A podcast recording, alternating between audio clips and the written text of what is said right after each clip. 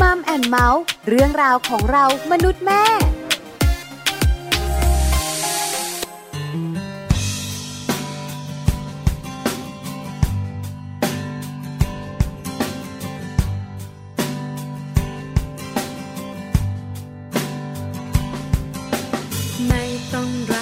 จน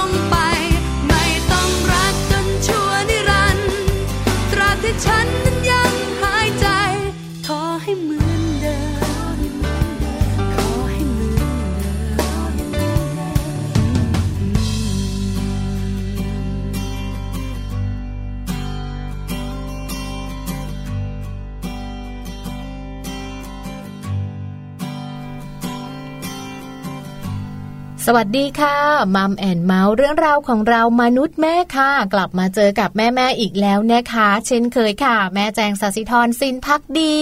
แม่ปลาค่ะ ปาลิตามีซับนะคะ จะบอกนะ ว่าช่วงแรกของรายการไม่ได้อัดเทปเหมือนเดิมเป๊ะแต่จัดรายการสดทุกวันจำพูดเหมือนเดิมตั้งแต่ปีก่อนจนถึงปีนี้ ก็ปีนี้หนูบอกว่าให้แม่ปลาทักก่อนไงไม่ได้อะทำแม่ปลาจำไม่ได้ใช่พอทักก่อนทีไรนะหลุดแย่ทุกทีเลยอะเห็นไหมคุณพ่อคุณแม่ชินแล้วค่ะ มาถึงก็จะเจอสวัสดีค่ะ มาเป็นมาเรื่องราวของเรามนุษย์แม่ดิฉันค่ะแม่แจงสัสิธรสินพักดีค่ะจำนามตะกุลได้เลยอะเอาล่ะเจอการสองแม่แม่ปลากับแม่แจงค่ะ วันนี้หนึ่งชั่วโมงอยู่ด้วยกันวันนี้เป็นวันพุธกลางสัปดาห์มีเรื่องอะไรมาเมาบ้างคะ เกี่ยวกับลูกของเราค่ะ เรื่องของเจ้าตัวน้อย แก้วตาดวงใจของเรานั่นเองนะคะ แล้ววันนี้นะคะเราสองคนไม่ได้คุยกันเหงาๆแล้วนะ ใช่ เพราะว่าวันนี้เนี่ยเราจะมีผู้ที่เรียกว่าจะ ไขข้อข้องใจให้ความกระจ่างด้วยนะคะ โดยเฉพาะท่านเป็นถึงคุณหมอเลยนะคะ ท่านเป็นจักษุแพทย์ด้วย จากโรงพยาบาลทหารผ่านศึกด้วยนะคะ แม่ปลา ใช่แล้วค่ะ คุณหมอตา วันนี้จะมาให้ความรู้กับเรา แล้วเราเองเนี่ยนะคะ ก็ตั้งประเด็นนี้ไว้ ภาวะตาขี้เกียจในเด็กนั่นได้ยินบ่อยนะ ใช่ใช่คุณแม่หลาย ๆ คนอาจจะได้ยิน คุณแม่หลาย ๆ คนอาจจะพบเจอมาบ้าง หรือว่าอาจจะยังไม่ได้พบเจอนะคะเดี๋ยววันนี้เราจะมาไขข้อข้องใจกันสักนิดหนึ่งว่าจริง ๆ แล้วภาวะตาขี้เกียจคืออะไร และเป็นได้ยังไงและแก้ได้ไหม ใช่แล้วสาเหตุคืออะไรอาการเป็นแบบไหน แล้ววิธีการรักษาล่ะ ยากหรือเปล่า ที่สำคัญนะดิฉันจะแอบถามยังไง เรื่องของการดูแลตาของเจ้าตัวน้อยด้วยถูกถูกใช่ไหมเพราะส่วนใหญ่แล้วเนี่ยนะคะ เรื่องของดวงตาเนี่ยถ้าไม่มีความผิดปกติ เราก็ไม่ไปหาหมอนะเราแทบจะไม่ปะหน้าคุณหมอตาเลย ทั้งลูกเราทั้งตัวเราแต่พอเลขสี่เมื่อไหร่ เริ่มละเออหมอตา สวัสดีค่ะ ยาวทีเดียวค่ะ อะไรประมาณนี้แต่เดี๋ยวนี้ปัจจุบันนี้เทคโนโลยีนะคะ เข้ามามีบทบาท ลูกๆของเราใช้โทรศัพท์มือถือแท็บเล็ตคอมพิวเตอร์ แล้วเด็กใส่แว่นกันเยอะมาก แล้วบางคนเนี่ยนะคะ คุณพ่อคุณแม่อาจจะไม่รู้ ให้เขาแบบว่าเล่นเกม ใช้คอมพิวเตอร์สองขวบนานด้วยใส่แว่นแล้วใช้เวลานานด้วยในการเล่นแต่ละครั้งนะคะ แล้วบางทีแบบถึงแม้จะดูการ์ตูนก็เถอะแต่เขาก้มหน้าก้มตาเล่นหรือว่าดูนานเกินไปไม่มีช่วงเวลาของการพักตา อันนี้จริง ๆ อาจจะเป็นสาเหตุก็ได้จะใช่หรือเปล่าเดี๋ยวต้องมาฟังคุณหมอในช่วงถามคุณหมอกัน ใช่แล้วค่ะต้องถามคุณหมอว่าจริง ๆ แล้วเนี่ยมีปัญหานี้เนี่ยแล้วมีคนไข้จำนวนมากขึ้นไหม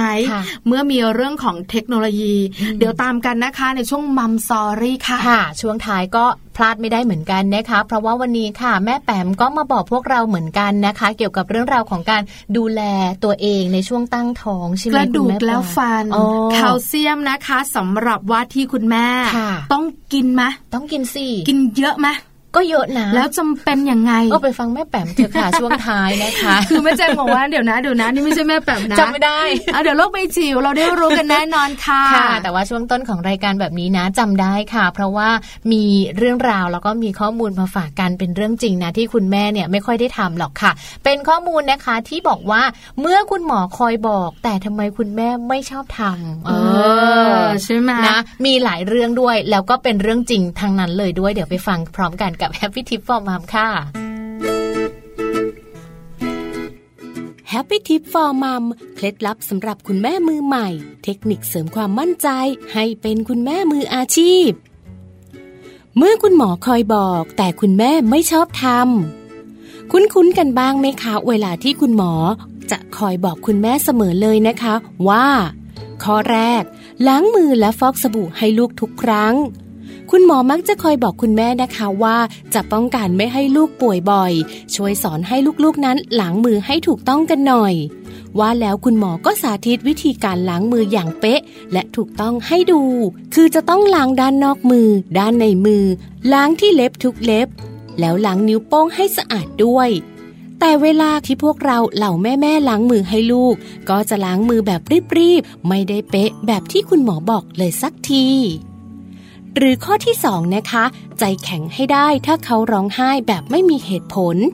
ไม่สามารถทำได้อีกเหมือนกันค่ะสำหรับคุณแม่นะคะ อยากจะตัดรำคาญ บางทีก็ตามใจลูกไปบ้าง คุณหมอก็ย้ำแล้วว่า คุณแม่ ถ้าน้องร้องไห้ไม่มีเหตุผล ห้ามคุณแม่ไปโอก่อนเด็ดขาด คุณหมอมักจะบอกคุณแม่นะคะว่า เวลาที่ลูกร้องไห้ เพราะอยากรู้ปฏิกิริยาแม่ แม่ต้องใจแข็งแล้วก็ต้องใจเด็ดเข้าไว้ ร้องเป็นชั่วโมงก็ต้องปล่อยเขาร้อง เขาจะได้เรียนรู้และจะปรับนิสัยของตัวเอง แต่แม่ค่ะทำไม่ได้เลย หรือข้อที่ 3 นะคะ พยายามให้ลูกนั่งร่วมโต๊ะกินข้าวด้วย เป็นอีกเรื่องหนึ่งเลยค่ะที่ทำยากมากๆ เอาแต่นั่งโต๊ะให้เป็นเวลาก็ทำไม่ได้แล้วนะคะ เข้ามาต่างคนต่างแยกย้าย ลูกกินข้าวในรถ ตอนเย็นฝากลูกกับพี่เลี้ยง ลูกก็กินข้าวกันไป นานๆทีถึงจะมีการนั่งรวมโต๊ะกินข้าวพ่อแม่ลูก คุณหมอบอกว่าเขาจะได้อบอุ่น ติดเป็นนิสัยตอนโต และมีอะไร เขาก็จะได้เอามาเล่าตอนกินข้าว ไม่ใช่แยกวงเข้าห้องไปค่ะ ส่วนข้อที่ 4 นะคะที่คุณแม่ยังไม่สามารถจะทำได้สักทีหนึ่งค่ะ นั่นก็คืออย่าเล่นมือถือให้ลูกเห็นนะคะทำแทบไม่ได้เลยใช่ไหมล่ะคะ ยิ่งเวลาเครียดๆคุณแม่ก็จะหยิบมือถือมาไถ Facebook ทั้งวัน ลูกเห็นลูกก็จะรู้สึกว่าการเล่นมือถือนั้นเป็นเรื่องปกติ และนั่งไถนู่นไถนี่แบบแม่ไปเรื่อยๆ นั่นเองค่ะ ซึ่งไม่ดีเลยนะคะสำหรับลูกแล้ว คุณแม่ต้องทิ้งมือถือ แล้วมาเล่นกับลูกแบบจริงจังให้เป็นนิสัยเลยจะดีกว่าค่ะและข้อสุดท้ายเลยนะคะ พาลูกวิ่งตากแดดตอนเช้าๆค่ะ คุณหมอมักจะบอกคุณแม่นะคะว่าตอนเช้าเช้า7ถึง8โมงเนี่ย เป็นช่วงเวลาที่แสงแดดกำลังดี มีประโยชน์ต่อร่างกายของลูก ให้แม่พาลูกๆวิ่งเล่นนอกบ้าน รับแสงแดด จะได้มีภูมิคุ้มกันที่ดี ไม่ป่วยบ่อยด้วย คุณแม่ก็ทำไม่ได้เลย แม่ขี้เกียจบ้าง แม่ต้องรีบออกจากบ้านบ้าง ชีวิตไม่สามารถควบคุมคุณภาพแบบนั้นได้เลยค่ะ ทั้งหมดนี้รู้อยู่แก่ใจนะคะ คุณแม่บางท่านยังไม่สามารถทำได้เลยสักข้อเดียว ลองฝึกดูนะคะ เริ่มต้นปีใหม่นี้จากการฝึกทีละข้อ อย่างที่ Happy Tip for Mom นำข้อมูลดีๆ มาแนะนำกันค่ะ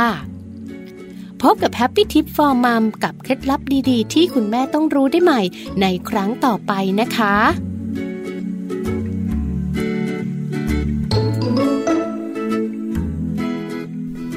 กลับมาค่ะในช่วงนี้นะคะ ก่อนที่เราจะไปคุยกันกับคุณหมอตานะคะ คุณหมอปุ้ยที่วันนี้เราได้เรียนเชิญคุณหมอมาค่ะ เรามีข้อมูลดีๆมาฝากกันนะคะ เกี่ยวกับเรื่องราวของสายตา มาเตือนภัยคุณพ่อคุณแม่กันสักนิดนึงกับการเลี้ยงลูกวัยสองขวบค่ะ ถ้าหากว่าเลี้ยงให้เขาติดมือถือเนี่ยมันส่งผลเรื่องราวของการเกิดสายตาสั้นมากถึง 900 เลยทีเดียวนะคะ คือดิฉันเองเนี่ยนะคะบอกเลยนะ สายตายังไม่สั้นยังไม่สั้นยังไม่ยาวจะยาวแหมจะแก้ให้คือจริง ๆ แล้วเนี่ยนะคะ ไปตรวจตามาแล้วแล้วพอดีว่าคุณหมอบอกว่าข้างหนึ่งเนี่ยมันมีปัญหา แต่อีกข้างหนึ่งเนี่ยมันไม่มีปัญหา มันก็เลยดึงกันทำให้เรามองเห็นอยู่ตรงกลาง แต่เมื่อไหร่ก็ตามแต่ไอ้ข้างที่มันไม่มีปัญหามันมีปัญหา เราต้องใส่แว่นแล้วล่ะก็คือมีปัญหาแล้วใช่ไหมแต่เขาบอกยังไม่ถึงร้อยเลยอะคือยังไม่ถึงร้อยเนี่ยไม่ต้องใส่แว่น แต่เด็กคนนี้เนี่ยสองขวบ 900 เยอะไหมเยอะค่ะ ใช่ไหมคะใช่เพราะอย่างของแจงเนี่ยร้อยกว่ากว่าร้อยกว่ากว่านี่คือไม่สามารถมองไกล ๆได้แล้วนะค่ะคือถ้าอย่างของแฟนเนี่ยของแฟนแจงสายตาสั้นเหมือนกันก็คือประมาณ 300 กว่า อันนี้ถอดแว่นเราเดินไม่ได้เลย มองไม่เห็นใช่แล้วนี่900อะคิดดูต้องใส่แว่นเลยนะคะสาเหตุมาจากแบบไหนอย่างไรเล่าให้ฟังกันดีกว่าค่ะนะคะ ในข้อมูลนี้เนี่ยบอกเลยนะคะว่าถ้าหากว่าเราเป็นคุณพ่อคุณแม่ในยุคปัจจุบันค่ะ แล้วก็ถ้าเรามีลูกเล็กเนี่ยวัยสองขวบเนี่ยเขาไม่ควรที่จะให้ไม่ควรที่จะให้เลยนะ เล่นมือถือเป็นเวลานานๆค่ะ เพราะว่าในส่วนนี้เนี่ยเราหยิบยกมาจากสำนักข่าว China Times นะคะ China Times เขาระบุเลยนะคะว่าพ่อแม่ของเด็กหญิงที่ให้ลูกเล่นมือถือสมาร์ทโฟน ตั้งแต่อายุประมาณสักขวบกว่าๆเกือบเกือบสองขวบเนี่ยเขาบอกว่ามองเผินๆเนี่ยดูไม่มีอะไร ลูกก็สนุกสนานยิ้มหัวเราะปกติเลย แต่เวลาผ่านไปหนึ่งปีค่ะเขาพบเลยนะว่าลูกของเขาเนี่ยมีอาการผิดปกติ มีการขมวดคิ้วเวลาเพ่งโทรศัพท์ มีอาการตาเหล่ด้วยนะคะ เขาก็เลยพาไปพบคุณหมอ แล้วคุณหมอก็ทำการตรวจเรียบร้อยเลยค่ะ แล้วก็บอกมาเลยว่า ลูกของคุณเนี่ยสายตาสั้นนะ 900 เลยค่ะ น่ากลัวมากเลยนะคะ คือหลายหลายคนบอกว่าถ้ามีปัญหาสายตาพอพูดถึงว่าสั้นเนี่ยแล้ว 900เนี่ยเยอะมาก แล้วภาวะแบบนี้นะคะ รุนแรงมาก เมื่อเขาเติบโตขึ้น แล้วก็ส่งผลด้วยนะคะว่าเขาจะมีเรื่องของการเรียน การใช้ชีวิตจนถึงการทำงานของเขาที่ไม่ปกติแน่นอนเนี่ยนะคะ นี่คือเรื่องที่คุณพ่อคุณแม่ไม่รู้ไม่รู้ใช่ไหมคะอาจจะรู้เท่าไม่ถึงการ โทรศัพท์มือถือทำให้ลูกอยู่นิ่ง แล้วก็ทำให้เขาอยู่เฉยยได้นาน พ่อแม่ก็ทำงานทำงานบ้านทำกับข้าว อะไรอย่างเงี้ยเพราะฉะนั้นเนี่ยเออ วันนี้ดีจังเลย เดี๋ยวพรุ่งนี้เนี่ย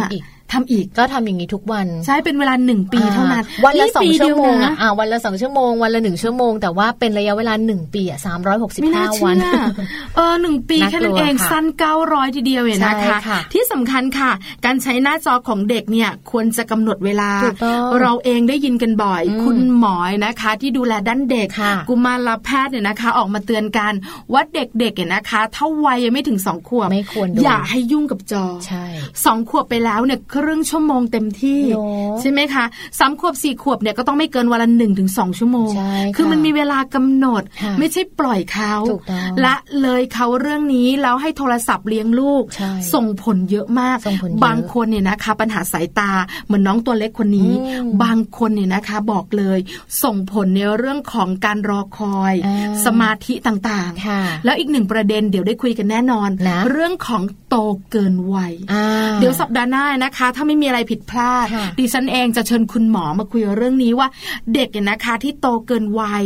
มาจากสาเหตุอะไร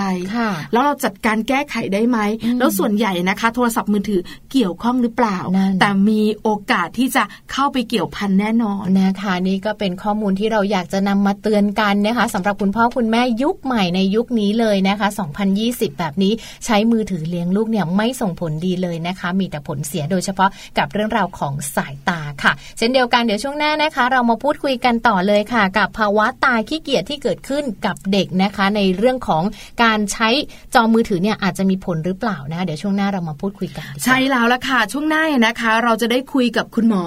คุณหมอที่น่ารักของเราหนึ่งท่านเป็นคุณหมอที่ดูแลดวงตา สาเหตุของภาวะตาขี้เกียจจริง ๆ แล้วนะคะ คุณผู้ฟังดิฉันต้องเล่าให้ฟังก่อน ว่าดิฉันเองเนี่ยนะคะ มีโอกาสคุยกับคุณหมอ แต่ดิฉันเองบอกว่าคุณหมอเราคุยกันประเด็นเรื่องของปัญหาดวงตาของเด็กๆก่อนไหมว่าจริง ๆ แล้วเด็ก ๆ ส่วนใหญ่นะเขามีปัญหาดวงตาเรื่องอะไรบ้าง คุณหมอก็บอกว่าเออจริง ๆ แล้วเนี่ยคุณหมอแนะนำหนึ่งประเด็น คือเรื่องของภาวะตาขี้เกียจดิฉันก็ถามต่อว่าอ้าวแล้วทำไมล่ะคะคุณหมอ คือภาวะตาขี้เกียจเนี่ยนะคะทำไมคุณหมออยาก คุยให้ฟัง มันเป็นประเด็นเร่งด่วนหรือมันเป็นอะไรคุณหมอบอกว่า ภาวะตาขี้เกียจเดี๋ยวนี้เด็กเป็นกันเยอะแล้วคุณพ่อคุณแม่ก็ไม่ทราบ ไม่ทราบข้อมูลว่า ภาวะตาขี้เกียจเป็นแบบไหนอย่างไรนะคะ แล้วสาเหตุละเกิดจากอะไร มันแก้ไขได้ไหมแล้วบางคนพอไม่รู้ก็ปล่อยพอปล่อยแล้วนะคะโตขึ้นเนี่ย เด็กเขาเนี่ยนะคะจะโดนล้อพอพอพอเป็นแบบนี้เหมือนเป็นอะไรนะความบกพร่องเขาเรียกปมด้อยเป็นปมด้อยแล้วก็ทำให้เขาแบบเสียบุคลิกไปด้วยเนาะใช่แล้วค่ะ เพราะฉะนั้นคุณหมอก็เลยบอกว่า แม่ปลาแม่แจง เราคุยกันเรื่องนี้ก่อน เขาเรียกอะไรนะภาวะเร่งด่วน เราก็เลยคุยกันว่า ภาวะตาขี้เกียจในเด็กจะเป็นแบบไหนอย่างไรนะคะ คุณแม่ขาตอนนี้ จ้องหน้าลูกไว้นะเออต้องจ้องหน้าไว้นะนั่งดูเลยคุณแม่แบบจับลูกมาตั้งไว้ข้างหน้าแล้วบอกเอ้ยเดี๋ยวดูซิดูตาก่อนอะไรเพราะจริง ๆ แล้วเนี่ยนะคะคุณแม่คุณคุณแม่หลาย ๆ ท่านเนี่ยกังวลนะพอคุณหมอบอกให้ออกจากโรงพยาบาล คุณหมอเนี่ยนะคะเขาตรวจหูลูกเราหรือยังลูกเราหูปกติไหมอะเขาดูตาลูกเราบ้างหรือเปล่าอะใช่ไหมดูส่วนต่างๆ ในร่างกายไหมถึงให้กลับบ้าน เพราะฉะนั้นเนี่ยนะคะ คุณแม่ก็กังวล แต่คุณพ่อก็มักจะบอกว่า ถ้าคุณหมอเขาไม่ตรวจเนี่ยเขาไม่ให้กลับบ้านหรอก หลายคนก็มาสังเกตลูก เออมองเห็นไหมอะเขาบอกว่าเดือนหนึ่งเดี๋ยวลูกจะมองเห็นแล้วนะ ลูก นะได้ยินหรือเปล่าหันตามไหมคือนี่คือเรื่องหนึ่งนะคะ ที่คุณพ่อคุณแม่กังวล แต่พอคุณพ่อคุณแม่นะคะ สังเกตสังการเรียบร้อยแล้วเนี่ยเออ ลูกเราไม่เป็นอะไร แต่พอถึงเรื่องของภาวะตาขี้เกียจเนี่ยหลายคนไม่ได้สังเกตไม่รู้ใช่ไหมคะเพราะฉะนั้นเดี๋ยวช่วงหน้าเรามาสังเกตไปพร้อม ๆกัน กับคุณหมอสิริรักนะคะเกษมสันณอยุธยาจากสู่แพทย์จากโรงพยาบาลทหารผ่านศึกค่ะค่ะช่วงหน้าค่ะ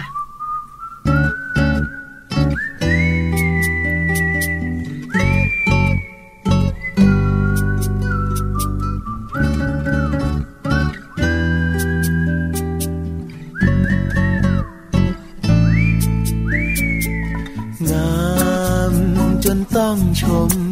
เกินจะคม ให้ใจไม่หวั่นไหว โอ้เจ้าดอกไม้หอมจนเกิน ห้ามใจไม่ให้ดม หวานจะหวานหวานเกินใครใคร อยากจะขอเด็ดไว้มาชื่นชม เพียงแค่สายลม พัดโชยกลิ่น ก็ยังตรึงใจ แต่เสียดายจริง ๆ ที่ฉันมีแจกัน เพียงหนึ่งใบ แล้วก็มีดอกไม้ประดับไว้อยู่ในนั้น ฉันคงไม่อาจฝืนคว้า จะมาปักไว้ด้วยกันเพียงแค่ทุกวัน ขอดอมดม แค่เพียงห่างหา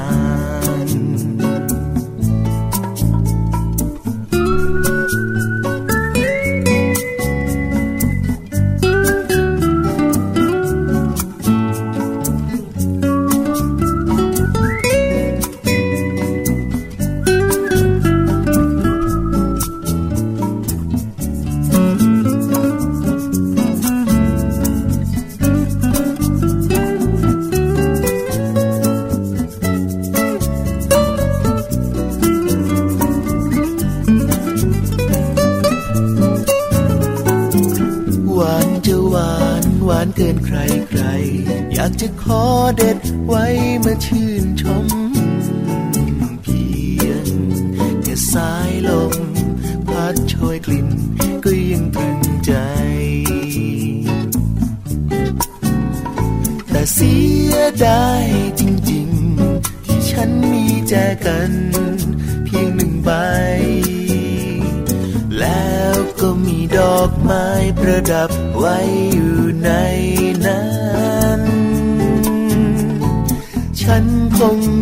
ไม่อาจฝื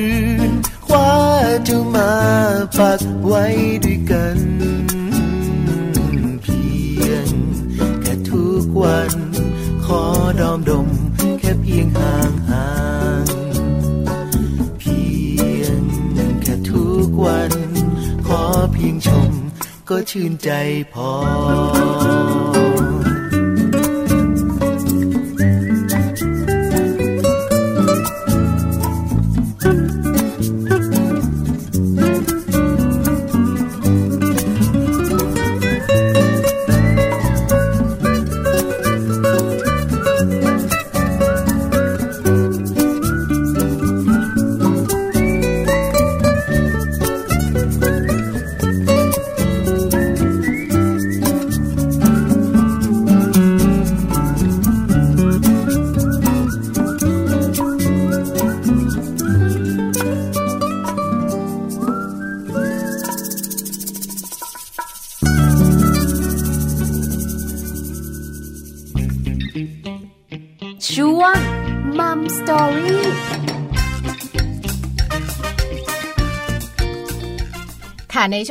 นี้นะคะมัมสตอรี่ค่ะ เรื่องราวที่เรานำมาฝากกันนะคะ เป็นเรื่องราวที่ไม่พ้นกับเรื่องของลูกๆของพวกเราค่ะแม่ปลาค่ะ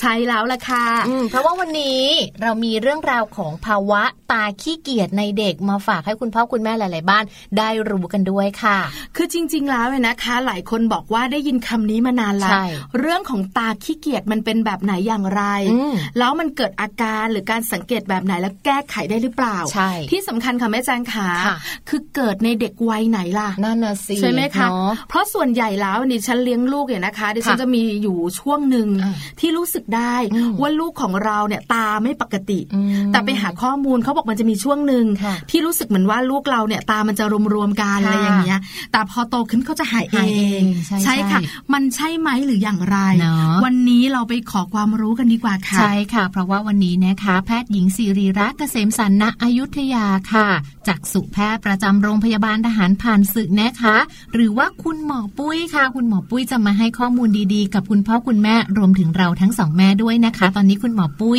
หรือว่าแพทย์หญิงสิริรักษ์อยู่กับเราในสายแล้ว สวัสดีค่ะ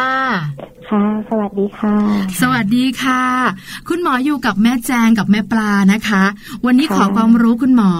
เรื่องของภาวะตาขี้เกียจในเด็กค่ะ หลายคนได้ยินอืมหลายคนไม่เคยได้ยินค่ะหมอปุ้ยขาอธิบายหน่อยสิคะภาวะตาขี้เกียจในเด็กคืออะไรอะคะค่ะก็ภาวะตาขี้เกียจนี้นะคะ ก็คือการลดลงของความคมชัดในการมองเห็นค่ะ ซึ่งมันจะเป็นหลังจากที่เราได้แก้ไขภาวะระดับสายตาผิดปกติไปแล้ว แต่ว่าก็ยังมองไม่ชัดอยู่นะคะค่ะค่ะซึ่งจะไม่เนี่ยเราจะตรวจไม่พบความผิดปกติในส่วนประกอบต่างๆ ของลูกตา ตลอดจนทางเดินเส้นประสาทตาไปถึงส่วนสมองที่ใช้ในการมองเห็นนะคะ ค่ะ อืม คือแบบว่าพอฟังคุณหมอปุ้ยปุ๊บอืมดิฉันเข้าใจตอนต้นนะนะสักพักหนึ่งดิฉันงงคือคือหมอปุ้ยขาตาขี้เกียจเนี่ยนะคะ มันต้องมาควบคู่กับเรื่องของปัญหาสายตาก่อนหรือเปล่าอะคะค่ะสาเหตุเนี่ยเอ่อก็มีอยู่ด้วยกันหลายอย่างค่ะเอ่อปัญหาสายตาก็เป็นเป็นสาเหตุหนึ่งที่เรา ทำให้เกิดตาขี้เกียจได้นะคะอืมอย่างเช่นสายตามีความผิดปกติ สายตาสั้นหรือสายตายาวในสองตาที่ไม่เท่ากันมาก ๆ หรือว่าทั้งสองตาเนี่ย สายตาสั้นยาวหรือเอียงมาก ๆ ทั้งสองตาก็ทำให้เกิดภาวะตาขี้เกียจได้อืมแต่ว่าสาเหตุที่เราเจอได้บ่อยกว่า ระดับสายตาผิดปกติก็คือเรื่องของ ตาเหล่หรือตาเขเนี่ยค่ะค่ะจะเป็นเหล่เข้าหรือเหล่ออกก็ได้ ก็มักจะทำให้เป็นตาขี้เกียจได้ได้บ่อยค่ะอืมส่วนค่ะอีกสาเหตุหนึ่งที่ที่พบได้ค่อนข้างน้อยอะค่ะ ก็จะเป็นเรื่องของ ภาวะหรือความผิดปกติอะไรก็ตามที่มันมาบังทำให้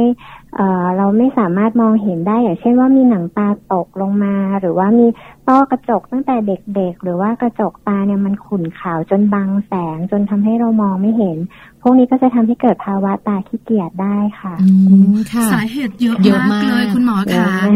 แล้วค่ะแล้วส่วนใหญ่แล้วเด็กๆช่วงวัยไหนอะคะที่จะมีโอกาสเป็นตาขี้เกียจแบบเนี้ยค่ะ ค่ะ โดยปกติแล้วเนี่ยการพัฒนาการของระบบการมองเห็นเนี่ยมันจะเริ่มตั้งแต่แรกเกิดจนถึงสิบขวบอะค่ะค่ะก็คือในช่วงได้ได้หมดเลยตั้งแต่แรกเกิดมาจนถึงสิบขวบเนี่ยก็คือจะถ้าเราไม่ได้ตรวจหรือว่าเอ่อรักษาโรคของที่เป็นสาเหตุเนี่ยก็จะทำให้เกิดตาขี้เกียจได้ค่ะค่ะอืมอืมเกิดได้ทุกช่วงวัยเลยแรกเกิดจนถึงใช่สิบค่ะขวบอืมคือแรกเกิดถึงสิบขวบเนี่ยภาวะเนี้ยจะสุ่มเป็นกลุ่มเสี่ยงค่ะใช่ไหมคะคุณหมอใช่ค่ะใช่ค่ะ แล้วแล้วคุณแม่จะสังเกตแบบไหน ว่าลูกของเรามีโอกาสเสี่ยง ลูกของเราท่าทางจะเป็นตาขี้เกียจแล้วนะ อาการมันจะเป็นยังไงอะคะคุณหมอ ค่ะ เราอาจจะเริ่มด้วยตั้งแต่ประวัติก็ได้เนอะเราอาจจะแบบอืมมีความสงสัยนิดนึงว่า ถ้าเออลูกน้อยเนี่ยเกิดแรกเออเกิดก่อนกำหนดก็คือเป็นเด็กค่ะตัวเล็กๆนะคะ อายุคันไม่ครบหรือว่าเกิดมามีคุณหมอตรวจพบว่ามีต้อหินตั้งแต่เกิด หรือว่ามีต้อกระจกตั้งแต่เกิด หรือว่ามีประวัติครอบครัวว่าในครอบครัวมีสายตาสั้นมากๆอะไรพวกเนี้ยค่ะ อันนี้เราก็อาจจะแบบเอะใจแล้วพามาตรวจดีกว่า หรือว่าถ้า เป็นเรื่องของการตรวจตาถ้าทางบ้านจะทำได้เนี่ยก็คือถ้าเป็นเด็กเล็ก ๆ เป็นเด็กเดือนนะคะค่ะค่ะก็ประมาณสักสามเดือนอะไรอย่างเงี้ยค่ะ มันอาจจะยังตรวจอะไรไม่ได้มาก เราก็อาจจะดูสภาวะตาทั่วไป อย่างเช่นว่าเอ๊ะน้องดูมีตาเหลเข้าเหลออกไหมค่ะตรงตาดำเนี่ยมีลักษณะขุ่นขาวผิดปกติหรือเปล่าสองตามันไม่เหมือนกันไหมอย่างเงี้ยค่ะอืมหรือว่าเรื่องการมองถ้าเป็นเด็กประมาณสามเดือนเขาก็ จะมองไฟตามไฟได้ หรือว่ามองตามวัตถุใหญ่ ๆ หน่อยมองได้มองหน้าคุณแม่พอได้ค่ะแต่ถ้าแบบสามถึงหกเดือนถึงหนึ่งขวบเนี่ยวัตถุก็อาจจะแบบลองใช้วัตถุที่เล็กลงเขาก็จะเริ่มเอื้อมมือมาจับได้ แต่ถ้าน้องทำอย่างนี้ไม่ได้ก็ต้องสงสัยแล้วว่าเขามองไม่เห็นหรือเปล่าอืมแล้วถ้าเป็นเด็กที่โตขึ้นนะคะ อย่างแบบเด็กประมาณสามสี่ขวบบางคนเริ่มอ่านตัวเลขได้ละอืมหรือค่ะว่าพอจะบอกรูปภาพอะไรได้ก็อาจจะ พาไปวัดสายตานะคะ เป็นอ่านตัวเลข หรือบางโรงเรียนนะคะเขาอาจจะมีวัดระดับสายตาให้อถ้าเกิด เขาแนะมาว่าเออสายตาอ่านผิดปกตินะอย่างเงี้ยก็ควรจะพาไปตรวจนะคะอืมค่ะค่ะ คุณพ่อคุณแม่ต้องคอยสังเกตลูกน้อยด้วยตั้งแต่วัยเล็กเลยนะคะวัยช่วงเดือนแล้วก็ลองดูในเรื่องของตาด้วยว่ามีความผิดปกติทั้งตาดำตาขาวยังไงบ้างนะคะ เรียนถามคุณหมอปุ้ยแบบนี้ค่ะ ถ้าสมมติว่าเป็นกลุ่มเด็กที่เริ่มที่จะแบบเดี๋ยวนี้เนี่ยอ่า สื่อโซเชียลมีเดียต่างๆเนี่ยมันเข้ามามีบทบาทเยอะมากเลย คุณพ่อคุณแม่บางบ้านค่ะ ชอบให้ลูกเล่นเกม เล่น iPad เล่นอะไรอย่างเงี้ย เวลาที่เขามองแบบนี้นานๆ เนี่ยจะมีช่วงหนึ่งที่แบบเขาเงยหน้าขึ้นมาแล้วเราจะรู้สึกว่าตาเขาเนี่ยมันชิดกัน มันไม่ยอมออกมาเป็นปกติค่ะ คุณหมอปุ้ยเราจะมีวิธีการดูตรงนี้หรือว่าสังเกตอะไรยังไง และแก้ปัญหาได้ไหมคะ ก็คือการที่เราเพ่งนานๆ อาจจะไม่อาจจะไม่ต้องเด็กก็ได้นะคะค่ะผู้ใหญ่เองก็มักจะมาปรึกษาเรื่องนี้คือออืมการที่เราเพ่งใกล้ๆนานๆเนี่ย ลูกตาเราเหมือนจะต้องเกรงเพื่อที่จะมองใกล้เพราะฉะนั้นมันก็จะ มันก็จะทำให้เหมือนกับบางคนถ้ากล้ามเนื้อตามันยังไม่แข็งมันก็อาจจะแบบดูเหมือนเหล็กเข้ามาได้แล้วค่ะบางคนก็อาจจะบอกว่าไอ้ยพอเงยหน้าขึ้นมามองไม่ชัดเลย อาจจะไม่ใช่แต่เด็กผู้ใหญ่เขาก็จะมาบ่นเหมือนกันอืมค่ะคือการเล่นพวกนี้นานๆมันมันไม่ดีอยู่แล้วอะค่ะเหมือนกับค่ะไปใช้ ใช้กล้ามเนื้อตาเขาแบบเยอะมากๆ มันก็จะเกรงปวดได้ แล้วก็บางคนเนี่ยมันก็จะกระตุ้นให้เหมือนกับมีสายตาสั้นเพิ่มขึ้นได้นิดได้นิดทีละค่ะนิดอย่างเงี้ยค่ะอืมปกติเวลาเราใช้สายตามากๆ เนี่ย เรามักจะต้องพักสายตาเป็นระยะอยู่แล้วนะคะค่ะแล้วก็ในเด็กเนี่ยจริง ๆ หมอก็จะไม่แนะนำให้เล่น ถ้าถ้าคือไม่ได้มีอะไรที่จำเป็นนะคะค่ะก็คือเหมือนกับเคยมีการวิจัยอยู่ว่าการเล่นพวกนี้นานๆเนี่ยมันจะทำให้สมาธิน้องไม่ดีด้วยอืมทีนี้ถามว่าเราจะรู้ได้ยังไงว่าเอ้เขาเลทค่ะจริงหรือเปล่า หรือว่ามันเป็นแค่ช่วงนั้น จริง ๆ คนเราก็ไม่ควรที่จะมีตาแบบเข้ามาชิดกันเลยอยู่แล้ว ถึงแม้ว่าจะแบบเล่นหรือว่ามองอะไรนานๆนะคะ อืมค่ะอืมคือถ้าดูมันเข้ามาชิดกันแบบมาตรงจมูกดูแบบ มาชนกันจริงๆ อันนั้นคงจะต้องพาไปตรวจเพราะบางคนเนี่ยเขามีเรื่องเหมือนเป็นตาเหล่แค่ค่ะบางครั้งหรือว่าอืมเหล่ซ่อนเลนส์ ซึ่งภาวะที่เขาปกติมองไปไกลๆมันอาจจะไม่มีเหล่แต่ว่าเป็นบางภาวะที่เผลอค่ะๆมันอาจจะมีเหล่เข้า อันนั้นก็น่าจะพาไปตรวจนะคะไปว่าตรมีวจมีภาวะ ตาเหล่จริงหรือเปล่าอะค่ะอืมนะคะ ก็ค่ะฝากไปถึงคุณพ่อคุณแม่หลาย ๆ ท่านด้วยเนอะเผื่อว่าคุณพ่อคุณแม่หลาย ๆ ท่านค่ะ อาจจะใช้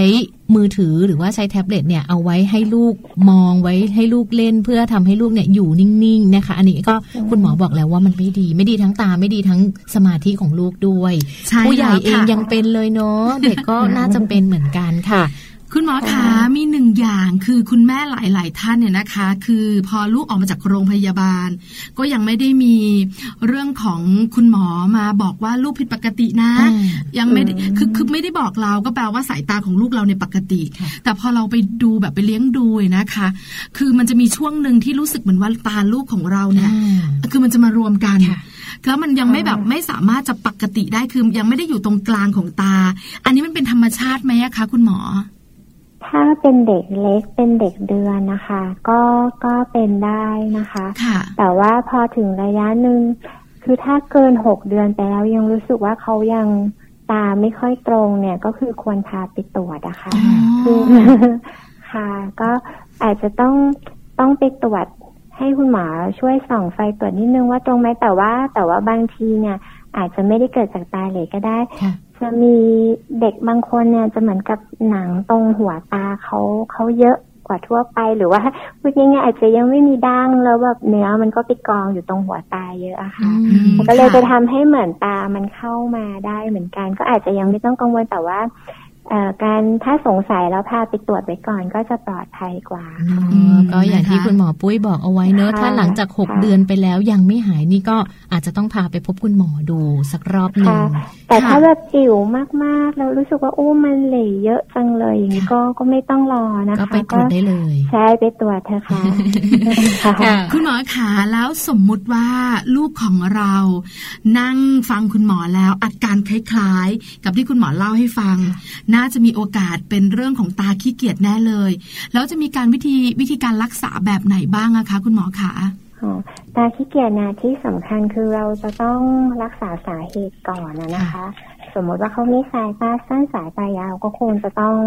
วัดแว่นตัดแว่นใส่กัน แล้วส่วนเรื่องของของตาขี้เกียจเนี่ยเอ่อหลักการก็คือเราจะพยายามกระตุ้นให้ใช้ตาข้างที่เป็นตาขี้เกียจแล้วก็ปิดตา ข้างที่ดีค่ะอืมค่ะก็คือไอ้ตาข้างที่ดีคุณหมอก็อาจจะเริ่มปิดตาก่อน แล้วเขาก็พยายามให้น้องแบบได้ใช้ตาข้างที่เป็นตาขี้เกียจเพื่อกระตุ้นให้มีการการมองเห็นเรื่อยๆอะค่ะค่ะหรือว่าบางคนก็จะได้รับยามาหยอดเพื่อที่จะเหมือนกับทำตาข้างที่ดีนะให้มันเบลอๆไว้ แต่ไม่ได้ปิดอย่างนี้ก็ได้ก็คือจะมีอยู่อยู่หลายวิธีแต่ส่วนใหญ่จะได้รับการปิดตามาข้างหนึ่งนะคะค่ะค่ะ แล้วก็คุณหมอก็จะนัดดูว่าตาขี้เกียจเนี่ยเห็นชัดขึ้นไหมดูเป็นระยะอะค่ะ คือพวกนี้ถ้าเรารักษาไว้เนี่ยในช่วงเอ่อไม่เกินไม่เกินแปดเก้าขวบสิบขวบเนี่ยการรักษามันก็จะได้ผลดีอยู่ค่ะอืมค่ะนะคะปิดตาค่ะ แล้วตาค่ะขี้เกียจเนี่ยนะคะเขาจะเป็นตาเดียวเหรอคะคุณหมอ คือเป็นหนึ่งถึงสองตาก็ได้ค่ะค่ะบางทีก็เป็นทั้งสองตาเลยถ้าเป็นสองตาก็อาจจะต้องต้องสลับปิดส อ๋ลัอบสลับข้างในการที่จะบริหารอ่าตรงนี้ปิดข้างหนึ่งไว้ก่อนอะค่ะข้างขวาพยายามเบิงเบิงเบิงหลังจากดีขึ้นก็มาปิดข้างขวาแล้วให้ข้างซ้ายเบิงเบิงแบบนี้ใช่ไหมคะค่ะอ๋อค่ะอืมนะคะค่ะซึ่งสาเหตุอย่างที่เราทราบกันไปอยู่แล้วว่ามีหลายสาเหตุมากเลย วิธีการในการที่จะรักษาเราก็ได้ทราบแล้วนะคะ ทีนี้ถ้าเรียนสอบถามคุณหมอปุ้ยค่ะ ถ้าหากว่าคุณพ่อ สายตาสั้นค่ะคุณแม่ก็สายตาสั้น ลูกมีโอกาสที่จะมีภาวะตาขี้เกียจด้วยหรือเปล่าคะ คุณหมอคะอืมก็ก็ขึ้นอยู่กับว่าถ้าน้องมีสายตาสั้น เราไม่ได้ใส่แว่นก็มีโอกาสค่ะอ๋อการที่มีสายตาสั้นก็ไม่ได้แปลว่าน้องจะต้องมีตาขี้เกียจเองแต่ว่า ถ้าสมมติว่า อืมคุณพ่อคุณแม่มีสายตาสั้นน้องดูมองไม่ค่อยปกติ แล้วก็ไปตัดแว่นใส่แว่นก็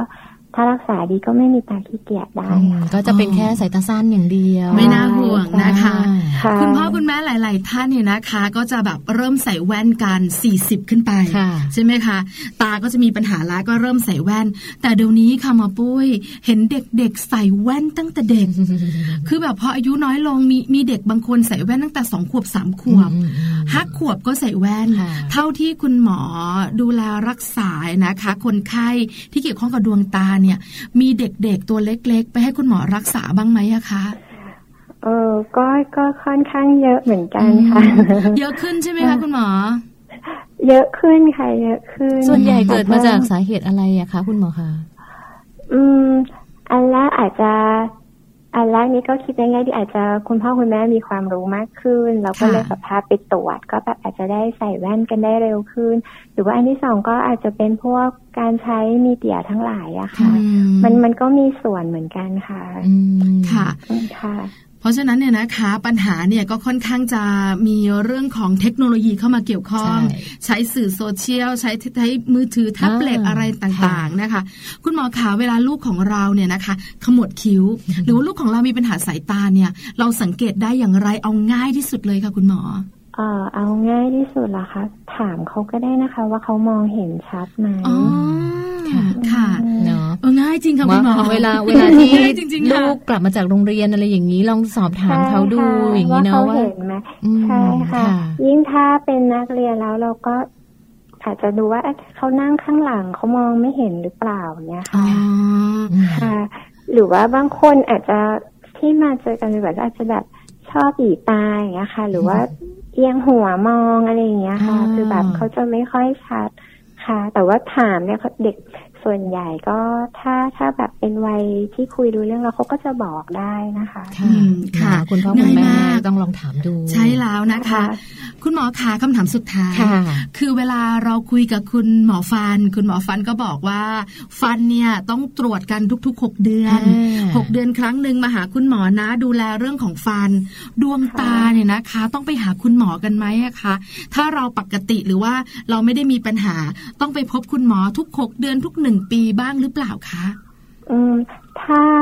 พูดถึงเป็นการเช็คอัพตรวจสุขภาพทั่วไปสักปีละครั้งก็ได้นะคะอ๋อค่ะ คือแต่ว่าก็ก็ไม่ได้ไม่ได้เอ่อซีเรียสมากเหมือนในเคสของฟันแต่ว่าส่วนใหญ่เนี่ยถ้าถ้าเป็นเกินสี่สิบแล้วน่าจะแนะนำว่าปีละครั้งค่ะ เพราะว่าอันนั้นส่วนใหญ่มักจะมีปัญหาแล้วค่ะแบบสายตายาว ต้อกระจกต้องแบบดูเรื่องต้อหินอะไรพวกเนี้ยค่ะอืมเอ่ออันนั้นอันนั้นจะแนะนำเลยว่าปีละครั้ง แต่ถ้าทั่ว ๆ ไปอยากเช็คทั่วไปก็สักปีละครั้งก็ได้ค่ะอืมค่ะได้แต่ถ้าค่ะเกิดกับลูกเรามีปัญหาปุ๊บให้ไปหาคุณหมอเลยจะดีที่สุด ใช่ค่ะค่ะถ้าถ้าสงสัยจริง ๆ อาจจะแบบไม่ต้องรอว่าเอ๊ะกี่เดือนอ่าอายุเท่าไหร่ไม่ต้องไม่ต้องกังวลก็คือหมอว่า ถ้าเรากังวลแบบว่าเออดูไม่ปกติแล้วนะ ก็พาไปเลยเถอะค่ะ ไม่ต้องแบบ รอลังเลนะห้ามลังเลโดยเด็ดขาดปัญหาเรื่องของตาใช่ค่ะค่ะค่ะนะคะ วันนี้ค่ะรายการของเราค่ะ ขอบคุณคุณหมอปุ้ยมาก ๆ เลยนะคะ แพทย์หญิงค่ะศิริรักษ์เกษมสันต์ณอยุธยาค่ะ ที่คุณค่ะหมอยินดีค่ะค่ะมาไขข้อข้องใจแล้วก็ให้ความกระจ่างกับคุณแม่หลาย ๆ ท่านเลยนะกับกับภาวะตาขี้เกียจที่เกิดขึ้นกับเด็กค่ะ ขอบพระคุณคุณหมอปุ้ยมาก ๆ ค่ะ ค่ะค่ะค่ะขอบคุณค่ะ สวัสดีค่ะ ค่ะค่ะคุณหมอปุ้ยนะคะ แพทย์หญิงสิริรัตน์เกษมสันต์ณอยุธยาค่ะจากสุแพทย์ประจำโรงพยาบาลทหารผ่านศึกนะคะ คุณหมอปุ้ยมาบอกพวกเราทุกๆ คนเลยค่ะ เกี่ยวกับความรู้ใหม่เลยนะคะ อาจจะเป็นความรู้ที่คุณแม่หลาย ๆ ท่านกังวลอยู่ด้วยเหมือนกันค่ะภาวะโรคตาขี้เกียจในเด็กนะนะคะ เป็นเรื่องที่เกิดขึ้นได้กับทุกวัยเลย ตั้งแต่แรกเกิดจนถึง 10ขวบใช่ค่ะแม่แจงค่ะค่ะแล้วมีหลายสาเหตุด้วยถูกต้องสาเหตุหลักๆเนี่ยนะคะ เท่าที่เราฟังอยู่ ก็จะมีสาเหตุอยู่ประมาณสัก 3 4 สาเหตุค่ะใช่ไหมคะอืมสาเหตุแรกคืออะไรอะคะสาเหตุแรกก็อาจจะมาจากเรื่องของดวงตาที่ผิดปกติของลูกเอง อาจจะเกิดจกสั้นอาจภาจะวะของยาเขาวเองใช่ไหมคะใช่ค่ะแล้วต่อมาก็มีเรื่องของตาที่เป็นแบบตาเหล่เข้าอ่าตาเหล่ออกใช่ตาเขอะไรค่ะแบบนี้ แล้วสาเหตุ อีกสาเหตุหนึ่งก็คือเรื่องของหนังตาใช่ที่มันจะลงมาปิดอืมทำให้ตาของเราผิดปกติถูกต้องเรื่องของต้อก็มีเข้ามาเกี่ยวข้องด้วใช่ยค่ะทำให้เกิดภาวะตาขี้เกียจเนี่ยนะคะ พอเราสังเกตแล้วเนี่ยอืมคุณหมอก็จะบอกแล้วว่าพาไปหาคุณหมอเลยใช่การรักษาเนี่ยนะคะก็ไม่ได้ยากไม่มายากกไม่ยากไม่ต้องใช้ยาไม่ต้องฉีดใช่อะไรด้วยนะคะ ก็เป็นวิธีการรักษาด้วยการแบบบริหารลูกตานะคะเออก็จะมีออกกำลังกายนะจะมีเทคนิควิธีการนะคะ ก็ไม่เจ็บไม่ปวดแล้วคืลูอกปิดก็สตาบายข้างหด้วนึ่ยงถูกต้องแล้วอีกข้างหนึ่งจะได้ทำงานเต็มที่ถูกต้องค่ะหลังจากนั้นก็จะไม่ขี้เกียจไม่ละขี้เกียจแล้วก็ปิดตาข้างที่ทำงานเต็มที่ใช่แล้วก็จัดการข้างที่ขี้เกียจอันนี้เนี่ยก็สามารถที่จะแบบว่าทำให้หายได้หลานชายจังเป็น คุณหมอบอกว่าถ้ามารักษาก่อนสิบขวบเนาะการหายดีการที่แบบก็จะทำงานได้ปกติร้อยเปอร์เซ็นก็จะแบบว่าค่ะง่ายมากอืมนะคะ ก็เพราะฉะนั้นถ้าหากว่าสังเกตอาการของลูกเราที่อยู่ใกล้ ๆ เราเนี่ยมีอะไรยังไงเกี่ยวกับ เรื่องของตาหาคุณหมอเลยจะดีที่สุดนะคะ นี่ก็คือช่วงของมัมสตอรี่ค่ะ เรื่องราวดีๆนะคะ ที่นำมาแชร์กันนำมาบอกกันโดยที่มีคุณหมอมาให้ความกระจ่างด้วยค่ะ เอาเป็นว่าเดี๋ยวช่วงหน้านะคะ เราไปฟังกันต่อค่ะกับเรื่องของโลกใบจิ๋วนะคะ โลกใบจิ๋วของเราค่ะในวันนี้นะคะ ใช่แล้วค่ะ วันนี้โลกใบจิ๋วอืมเป็นเรื่องของแคลเซียมสำหรับว่าที่คุณแม่อ่าว่าจะเป็นแบบไหนอย่างไรค่ะนะคะ ว่าแคลเซียมจำเป็นแค่ไหน เดี๋ยวเราไปรู้กันในช่วงหน้าโลกใบจิ๋วกับแม่แปมค่ะ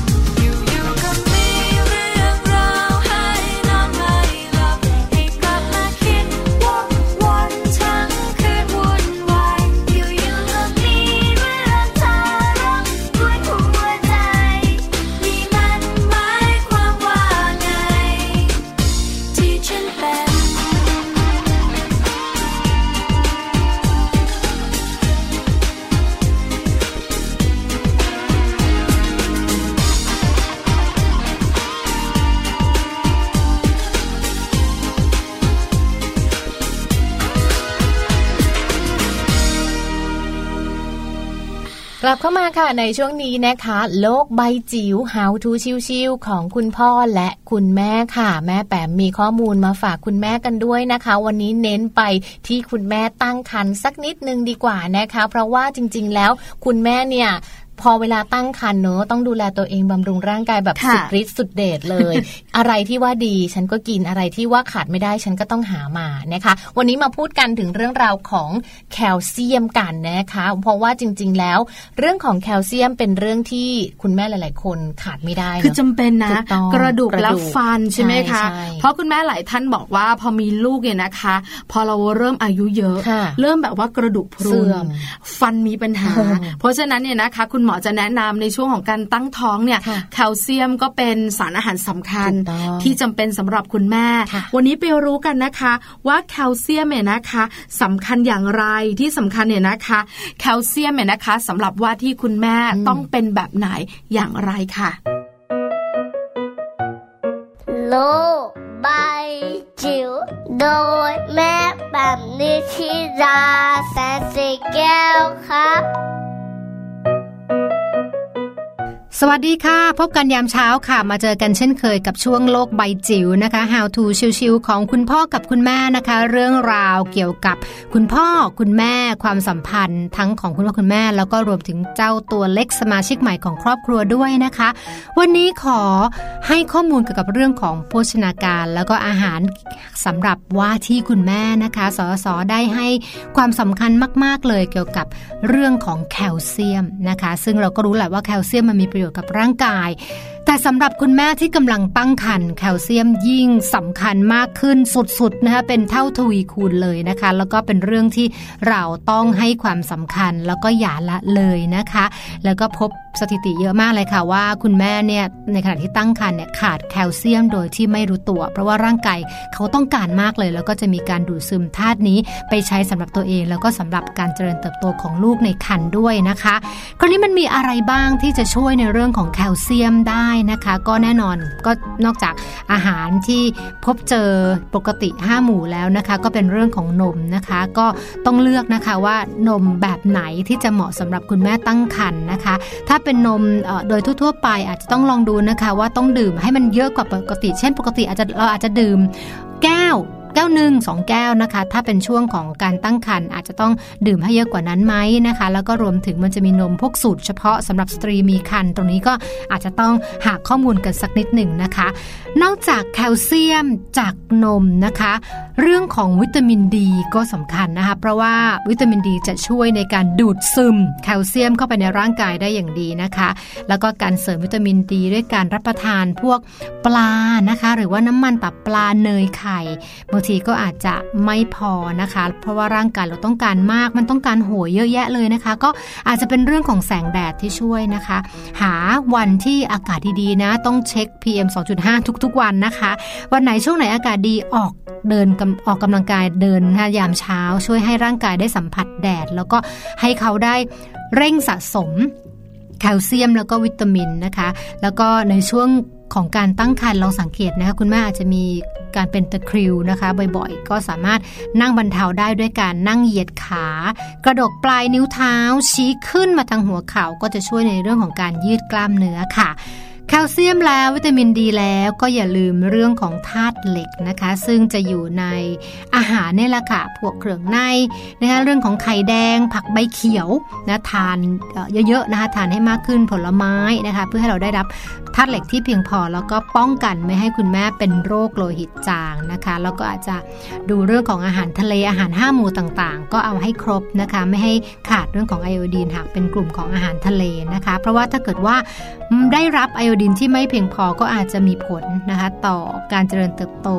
แล้วก็ธาตุพวกเกี่ยวกับธาตุเหล็กนะคะแล้วก็รวมสังกะสีในอาหารทะเลก็จะช่วยบำรุงสมองแล้วก็ระบบประสาทด้วยนะคะ เรื่องของสารอาหารสำคัญนะคะ เราอาจจะไม่ต้องมานั่งคำนวณกันเป๊ะๆแต่เอาเป็นว่าทานให้หลากหลาย แล้วก็เพิ่มในส่วนที่คุณแม่ตั้งครรภ์ต้องการ ไม่ว่าจะเป็นเรื่องแคลเซียม เรื่องของวิตามินดีนะคะ แล้วก็เรื่องของธาตุเหล็กนะคะ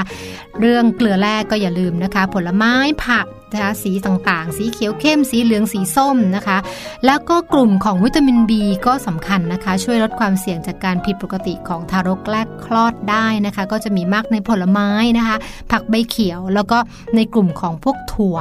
แล้วก็ธัญพืชนะคะ โดยเฉพาะอย่างยิ่งพวกข้าวซ้อมมือนะคะ ก็เป็นข้อมูลเบื้องต้นนะคะสำหรับคุณแม่นะคะที่ตั้งครรภ์นะคะ อยากให้ดูแลเรื่องของโภชนาการ แล้วก็อาหารการกินเพื่อให้ร่างกายของเราแข็งแรงแค่นั้นไม่พอ แต่ว่าให้ธาตุต่างๆ หรือสารอาหารต่างๆ ได้ซึมซับร่างกายซึมซับดูดซับนะคะ ได้อย่างดีแล้วก็ส่งต่อไปยังลูกน้อยของเราให้เกิดมาอย่างเติบโตแข็งแรงด้วยล่ะค่ะ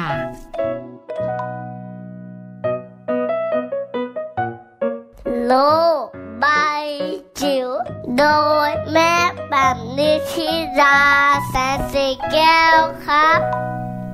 ครับค่ะได้ฟังกันไปแล้วนะคะ เรื่องราวค่ะ ในช่วงของโลกใบจิ๋วเนอะรวมไปถึงในช่วงของมัมสตอรี่ที่ผ่านมาด้วยค่ะ คุณแม่หลาย ๆ ท่านเนี่ยสบายใจมากขึ้นนะคะ เพราะว่าวันนี้เรามีคำแนะนำดีๆ มีข้อมูลดีๆ จากคุณหมอตาด้วยนะคะ และที่สำคัญค่ะข้อมูลดีๆ ของพวกเราทั้งสองแม่เนี่ยจะมีมาฝากให้กับแม่ ๆ หลาย ๆ ท่าน ในทุก ๆ วันจันทร์จนถึงวันศุกร์เลยละค่ะ ใช่แล้วละค่ะ แต่วันนี้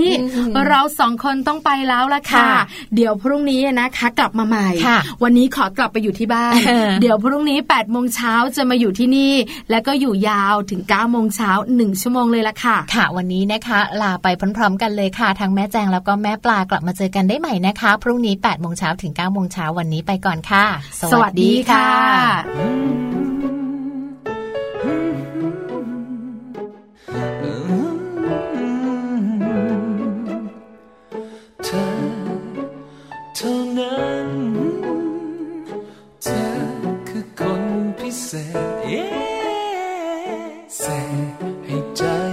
ข